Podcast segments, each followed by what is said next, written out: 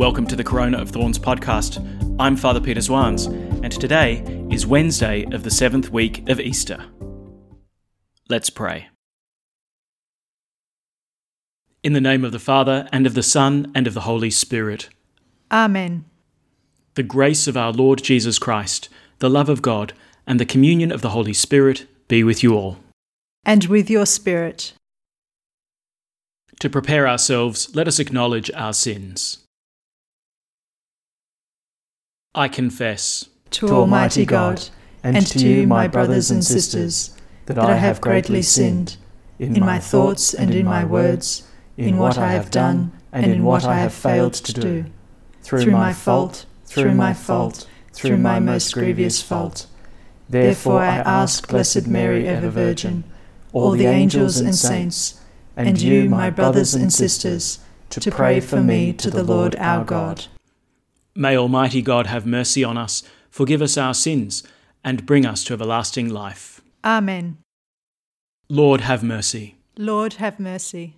Christ, have mercy. Christ, have mercy. Lord, have mercy. Lord, have mercy. Let us pray. Graciously grant to your Church, O merciful God, that gathered by the Holy Spirit she may be devoted to you with all her heart and united in purity of intent through our Lord Jesus Christ, your Son, who lives and reigns with you in the unity of the Holy Spirit, one God, for ever and ever. Amen. A reading from the Acts of the Apostles. Paul addressed these words to the elders of the church of Ephesus Be on your guard for yourselves and for all the flock of which the Holy Spirit has made you the overseers to feed the church of God, which he bought with his own blood. I know quite well that when I have gone, fierce wolves will invade you and will have no mercy on the flock. Even from your own ranks, there will be men coming forward with a travesty of the truth on their lips to induce the disciples to follow them. So be on your guard remembering how night and day for three years I never failed to keep you right, shedding tears over each one of you. And now I commend you to God and to the word of his grace that has power to build you up and to give you your inheritance among all the sanctified. I have never asked anyone for money or clothes you know for yourselves that the work I did earned enough to meet my needs and those of my companions. I did this to show you that this is how we must exert ourselves to support the weak, remembering the words of the Lord Jesus, who himself said, There is more happiness in giving than in receiving. When he had finished speaking, he knelt down with them all and prayed. By now they were all in tears. They put their arms round Paul's neck and kissed him. What saddened them most was his saying they would never see his face again. Then they escorted him to the ship. The word of the Lord. Thanks be to God. Sing to God, O kingdoms of the earth. Sing to God, O kingdoms of the earth. Show forth, O God, show forth your might, your might, O God, which you have shown for us. For the sake of your temple high in Jerusalem, may kings come to you, bringing their tribute. Sing to God, O kingdoms of the earth. Kingdoms of the earth, sing to God. Praise the Lord who rides on the heavens the ancient heavens. He thunders his voice, his mighty voice. Come, acknowledge the power of God. Sing to God, O kingdoms of the earth.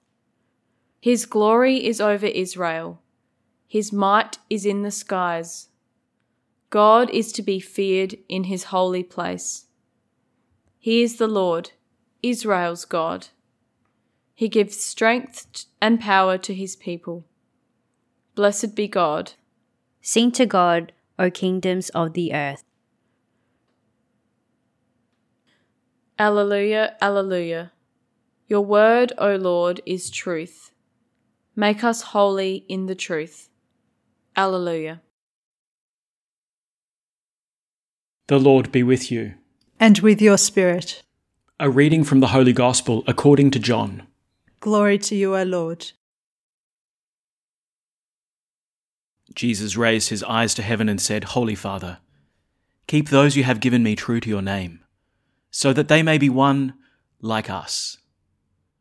While I was with them, I kept those you had given me true to your name.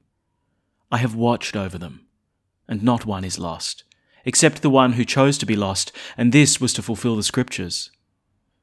But now I am coming to you.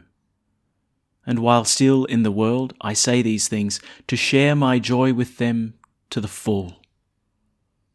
I passed your word on to them, and the world hated them, because they belong to the world no more than I belong to the world. I'm not asking you to remove them from the world, but to protect them from the evil one. They do not belong to the world any more than I belong to the world. Consecrate them in the truth. Your word is truth.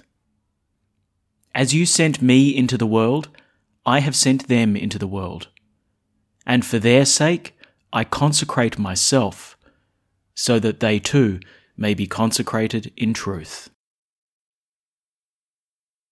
The Gospel of the Lord. Praise to you, Lord Jesus Christ.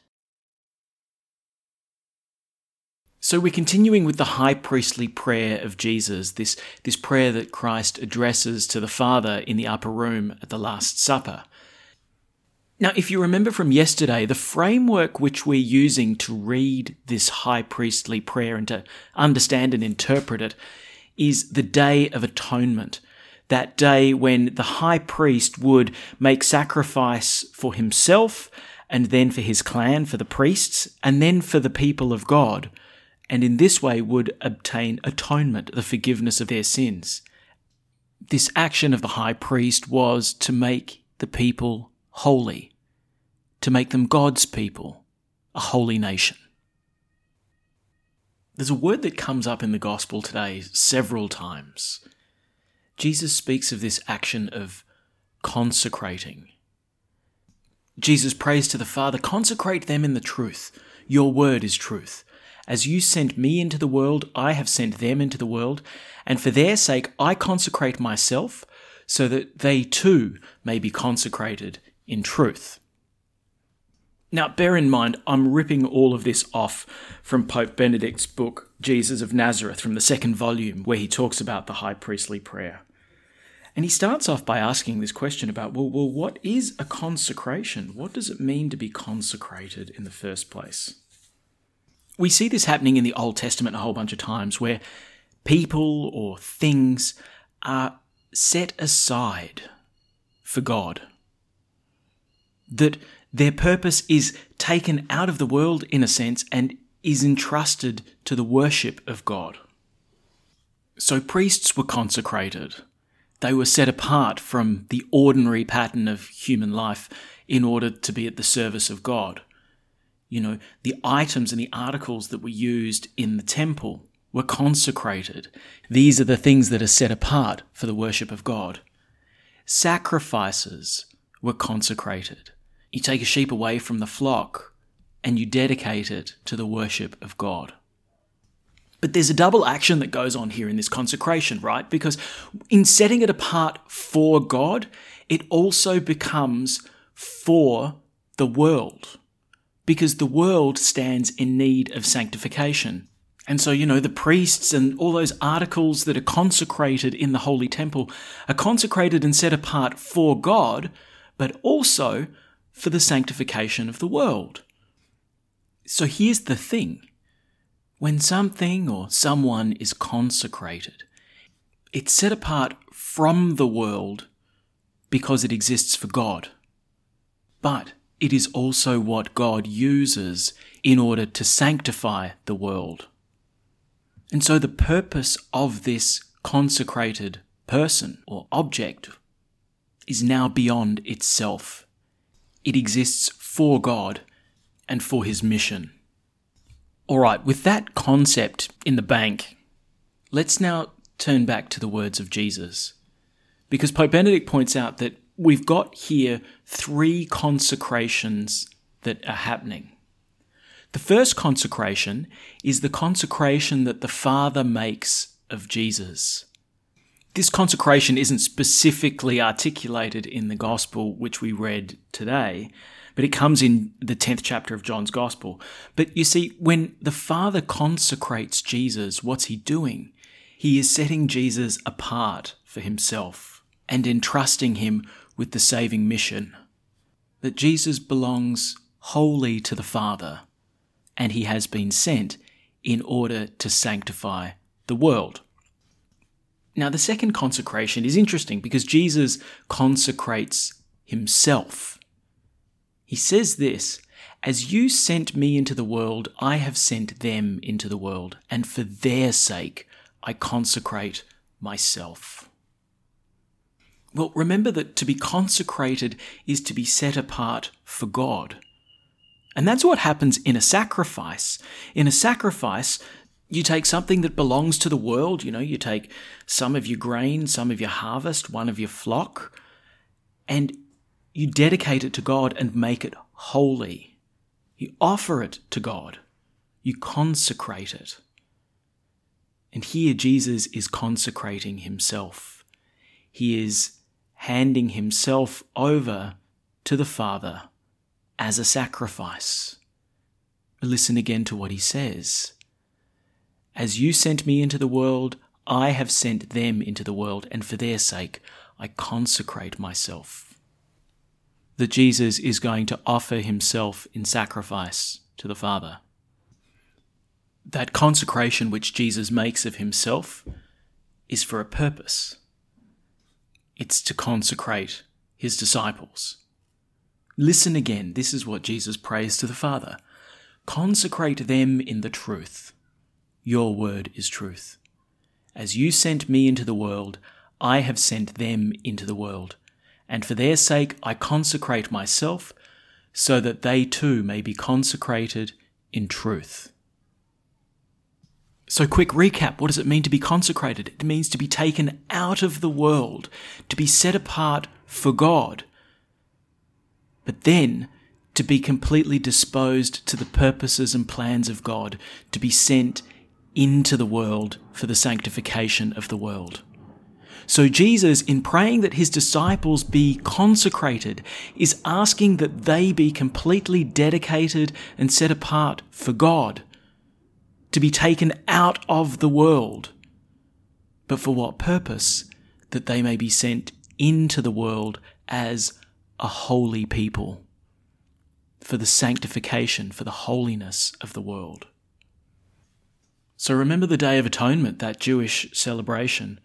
The high priest would offer this sacrifice for the forgiveness of the sins of the people in order to reconstitute them as a holy people, a holy nation, consecrated, set apart for the plans and purposes of God. Jesus is going to do this now, definitively, for us. Okay, that's some pretty dense theology, and, and a big shout out to Pope Benedict for helping us understand things that are really quite difficult. But let's get practical then. All of this consecration talk is teaching us about our identity, who we are as the disciples of Christ we have been set apart. We can't be just like everybody else. We've been made holy. God has earmarked us for Himself. But this doesn't set us apart from the world. It makes us missionaries to the world. That just as Jesus consecrated himself and offered himself as a sacrifice for the world which hated him, well, so to us. We have been set apart, consecrated, made holy, that our lives are not our own. We belong to the Father, and we are set apart for His plan. At the Saviour's command, and formed by divine teaching, we dare to say, Our Father, who art in heaven, hallowed be thy name. Thy kingdom come, thy will be done, on earth as it is in heaven. Give us this day our daily bread, and forgive us our trespasses, as we forgive those who trespass against us. And lead us not into temptation, but deliver us from evil. Deliver us, Lord, we pray, from every evil. Graciously grant peace in our days, that by the help of your mercy we may be always free from sin and safe from all distress, as we await the blessed hope and the coming of our Saviour, Jesus Christ. For the kingdom, the power, and the glory are yours, now and forever. Let us welcome Christ into our hearts with an act of spiritual communion.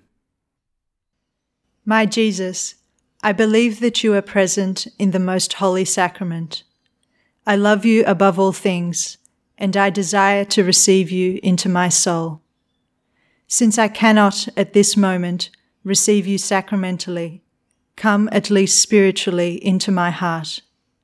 I embrace you as if you were already there and unite myself wholly to you. Never permit me to be separated from you. Amen. The Lord be with you. And with your spirit. May Almighty God bless you, the Father, and the Son, and the Holy Spirit. Amen. Go in peace. Thanks be to God.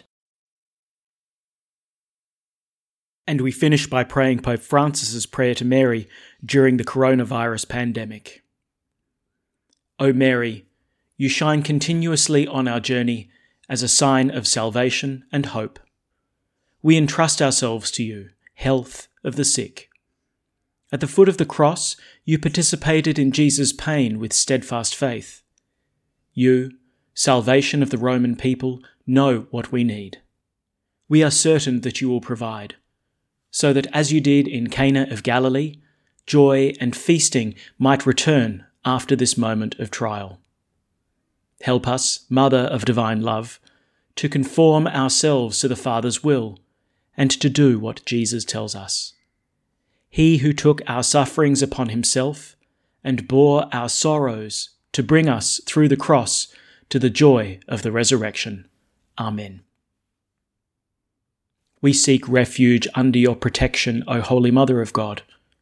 Do not despise our pleas, we who are put to the test, and deliver us from every danger, O glorious and blessed Virgin. Amen. Thanks for praying with us, and may God bless you abundantly, so that this day may give glory to God the Father.